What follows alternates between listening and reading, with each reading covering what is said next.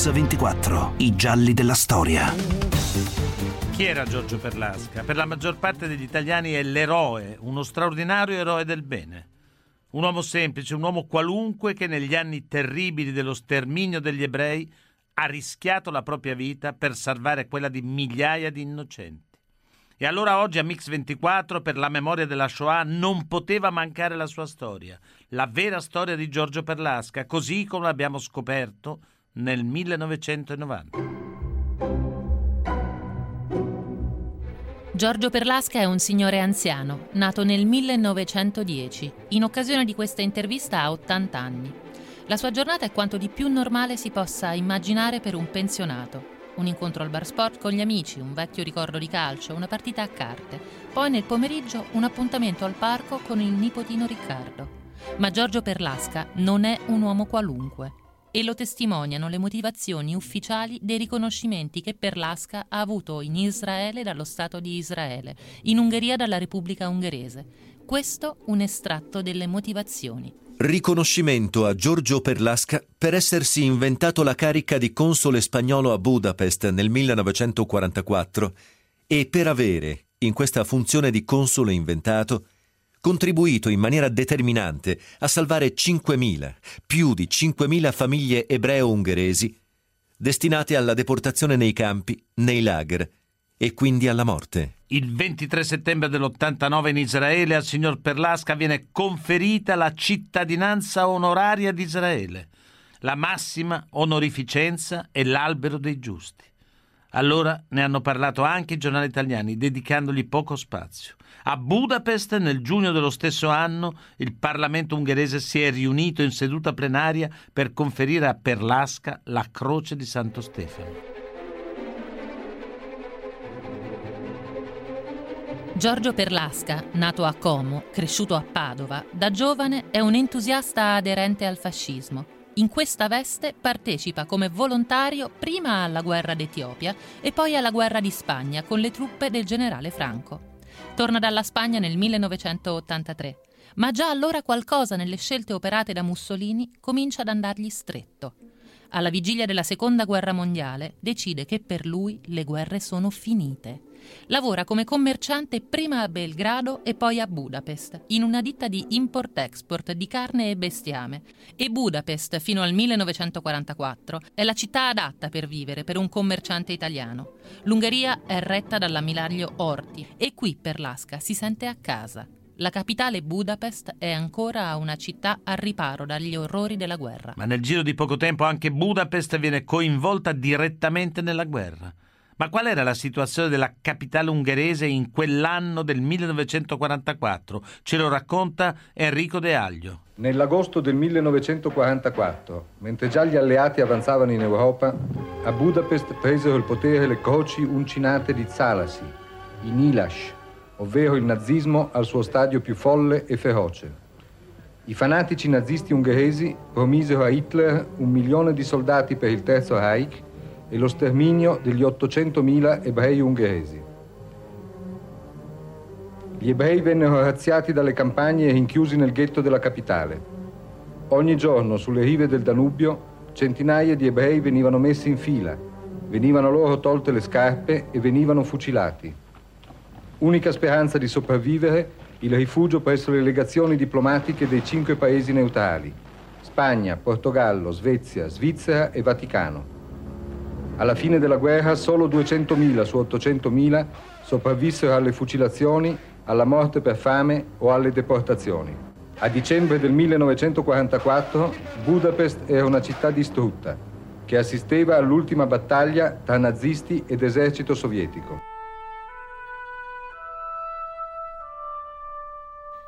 In una situazione così drammatica, anche il commerciante italiano Giorgio Perlasca vive momenti tragici.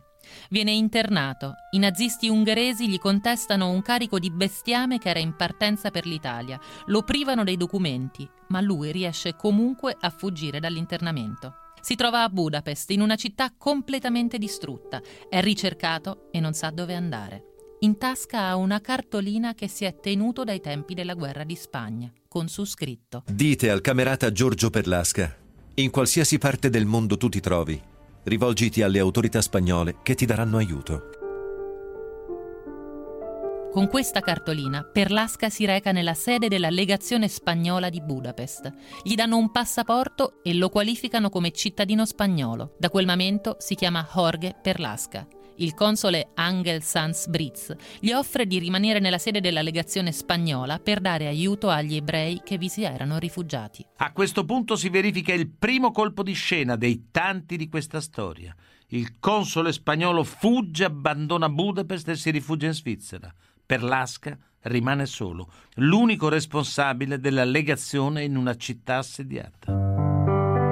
Giorgio Perlasca è solo, è il momento cruciale della sua vita. Si presenta al Ministero degli Esteri ungherese e dice: Io sono il nuovo console di Spagna. Il vecchio console è stato richiamato a Madrid. Queste sono le mie credenziali. È un rischio enorme, basato però sul fatto che le attività diplomatiche sono nel completo caos nella Budapest dell'ottobre del 1944. A quel punto cosa passava nella testa di Perlasca? Qual è stata la molla che ha determinato una trasformazione così radicale nel modo di essere, nel modo di vivere di quell'uomo?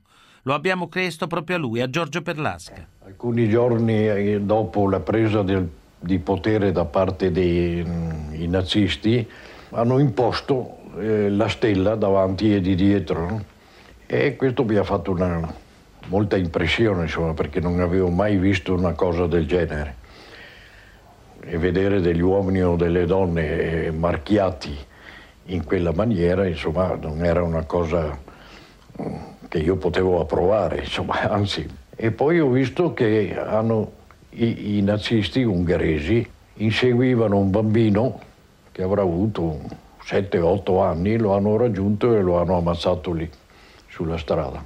Ho domandato perché, chi era, ho domandato dei passanti. Ho detto è un bambino ebreo.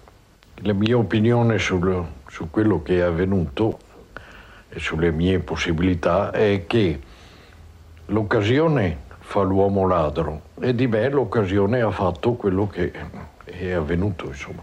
Eh, scusi, c'era della gente che stava, era in pericolo di morire e, e bisognava fare qualche cosa, no? Avendo la possibilità di farlo, l'ho fatto.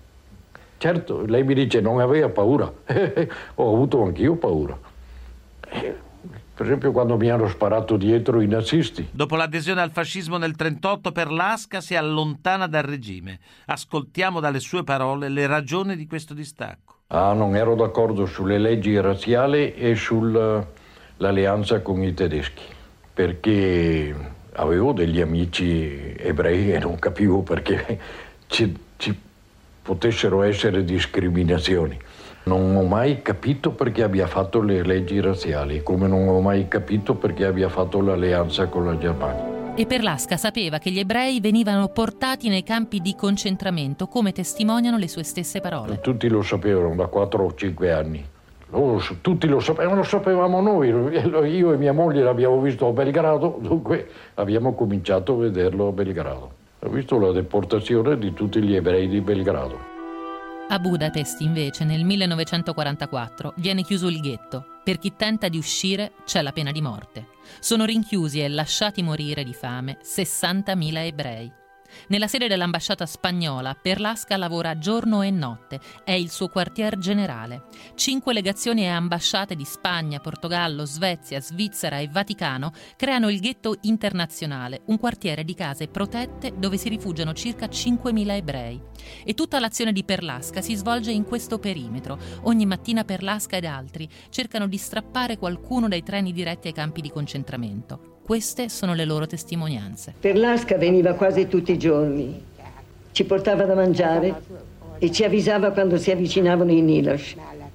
A noi bambini veniva detto che era un ambasciatore e che tutte le cose del mondo erano nelle sue mani.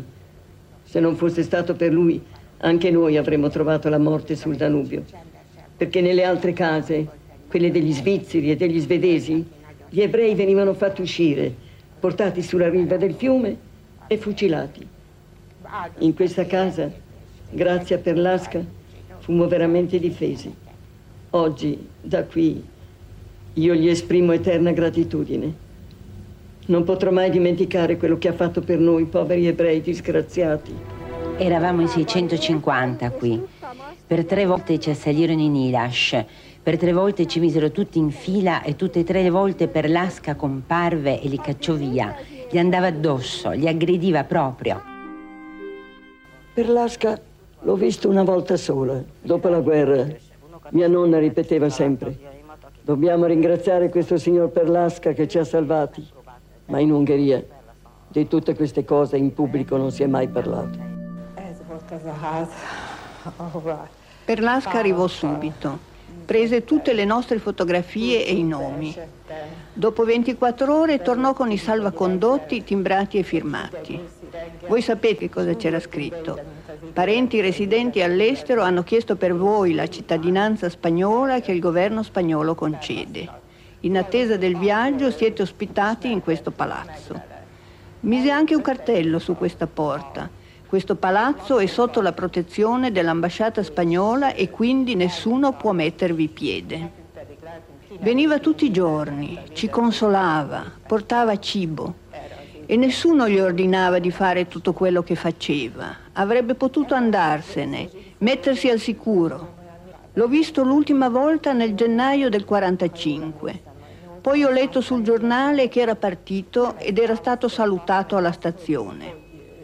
Non esagero se dico che è stato l'unico vero eroe che abbia incontrato. Un'esperienza che da sola basta a riempire una vita, vedere come anche in circostanze come quelle un uomo può rimanere un uomo e aiutare gli altri. Giorgio Perlasca passava la sua giornata correndo da una parte all'altra della città, fra le case dove c'erano i suoi protetti per assisterli distribuiva in continuazione passaporti spagnoli falsi e sulla carta intestata dell'ambasciata spagnola di Budapest scriveva quei miracolosi lasciapassare. Ne risultano scritti da lui gratuitamente più di 5.000. Enrico De Aglio lo ha intervistato. Quante case avevate come legazione Otto. spagnola? Otto case. E quante persone in tutto c'erano protette? Eh, non glielo so dire, ma ehm, la cifra che ha dato il che hanno dato i giornali ungheresi nel 1945, che parla di 5.200, siamo lì insomma. E chiunque veniva alla legazione spagnola, lei gli faceva una lettera di protezione? Sì, sì, sì, qualsiasi. Non, non c'era discriminazione, non c'era scelta te sì e quell'altro no. E i soldi? Eh, i soldi. Prima abbiamo consumato quelli della legazione, ma erano pochi. Poi ne ho consumato un pochi dei miei che avevo in tasca. Poi quelli del Consiglio ebraico.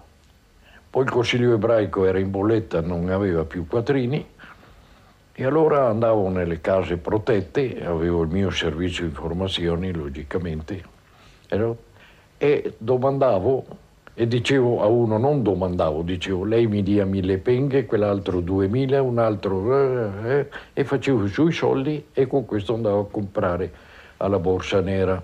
Dalla metà di dicembre in poi mi portava un gendarme, portava allo stendardo di Spagna. Mi sembrava di essere un cavaliere del Medioevo, ma d'altra parte era utile Senta, lei una volta mi ha detto che in realtà tutto quello che ha fatto è stata una grande questione di raccontare delle balle. Sì. È vero? Sì. Al governo ungherese abbiamo raccontato sempre delle balle. Sempre. E lei quando raccontava queste balle come si sentiva? Oh, normale. Ma le venivano bene? Sì, sì. Eh, sembra di sì. Sembra di sì perché hanno avuto un buon risultato. Al culmine della violenza nazista, Perlasca compie il suo capolavoro. Ce lo racconta lui stesso. Mi era arrivata la voce ai primi di gennaio che gli ultra eh, nazisti ungheresi volevano rastrellare tutti gli ebrei del ghetto internazionale per portarli al, al ghetto comune, lì chiuderli dentro, dare fuoco al ghetto e, e uccidere quelli che tentavano di scappare, perché c'era già un muro intorno. Io non credevo a una cosa del genere perché mi sembrava un'enormità, un'atrocità enorme, eh. non ci credevo, però una bella mattina, mentre attraversavo la piazza Mussolini, ho visto passare questa colonna di ebrei ungheresi protetti dalla legazione portoghese, ho cominciato a capire che qualche cosa stava succedendo. E così ho scritto una lettera a questo ministro Vaina. Quello non ha risposto, allora sono andato da questo signore, il quale eh, mi ha detto chiaro e tondo che lui aveva intenzione di fare una cosa del genere. E io ero sbalordito, ho detto questo qua, pensavo dentro di me, ma questo qui proprio sta diventando matto, no? Perché lui è, è, è ministro degli interni, è responsabile civile e militare della capitale seriata, come fa a pensare di fare una strage del genere, oltre che distruggere la parte storica del, de, della capitale? E lui, niente, un bel momento anche piangeva, perché io ho fatto sempre questo discorso, la religione, tutto il benessere futuro del popolo magiaro e via di questo passo. All'ultimo momento non sapevo cosa dire, mi è venuto in mente di fargli una specie di ricatto. E allora, allora gli ho detto che se entro 48 ore il governo spagnolo non avrebbe ricevuto questa assicurazione che tutto procedeva secondo gli accordi, il governo spagnolo avrebbe proceduto all'internamento e alla requisizione di tutti i beni dei 3.000 e oltre cittadini ungheresi che si trovavano in Spagna, saranno stati 100, e che avrebbe chiesto al governo brasiliano e al governo uruguaiano o paraguaiano, non ricordo più, avrebbe chiesto a questi due governi di fare altrettanto. E ho detto questo un governo amico come lo spagnolo farci una cosa del genere.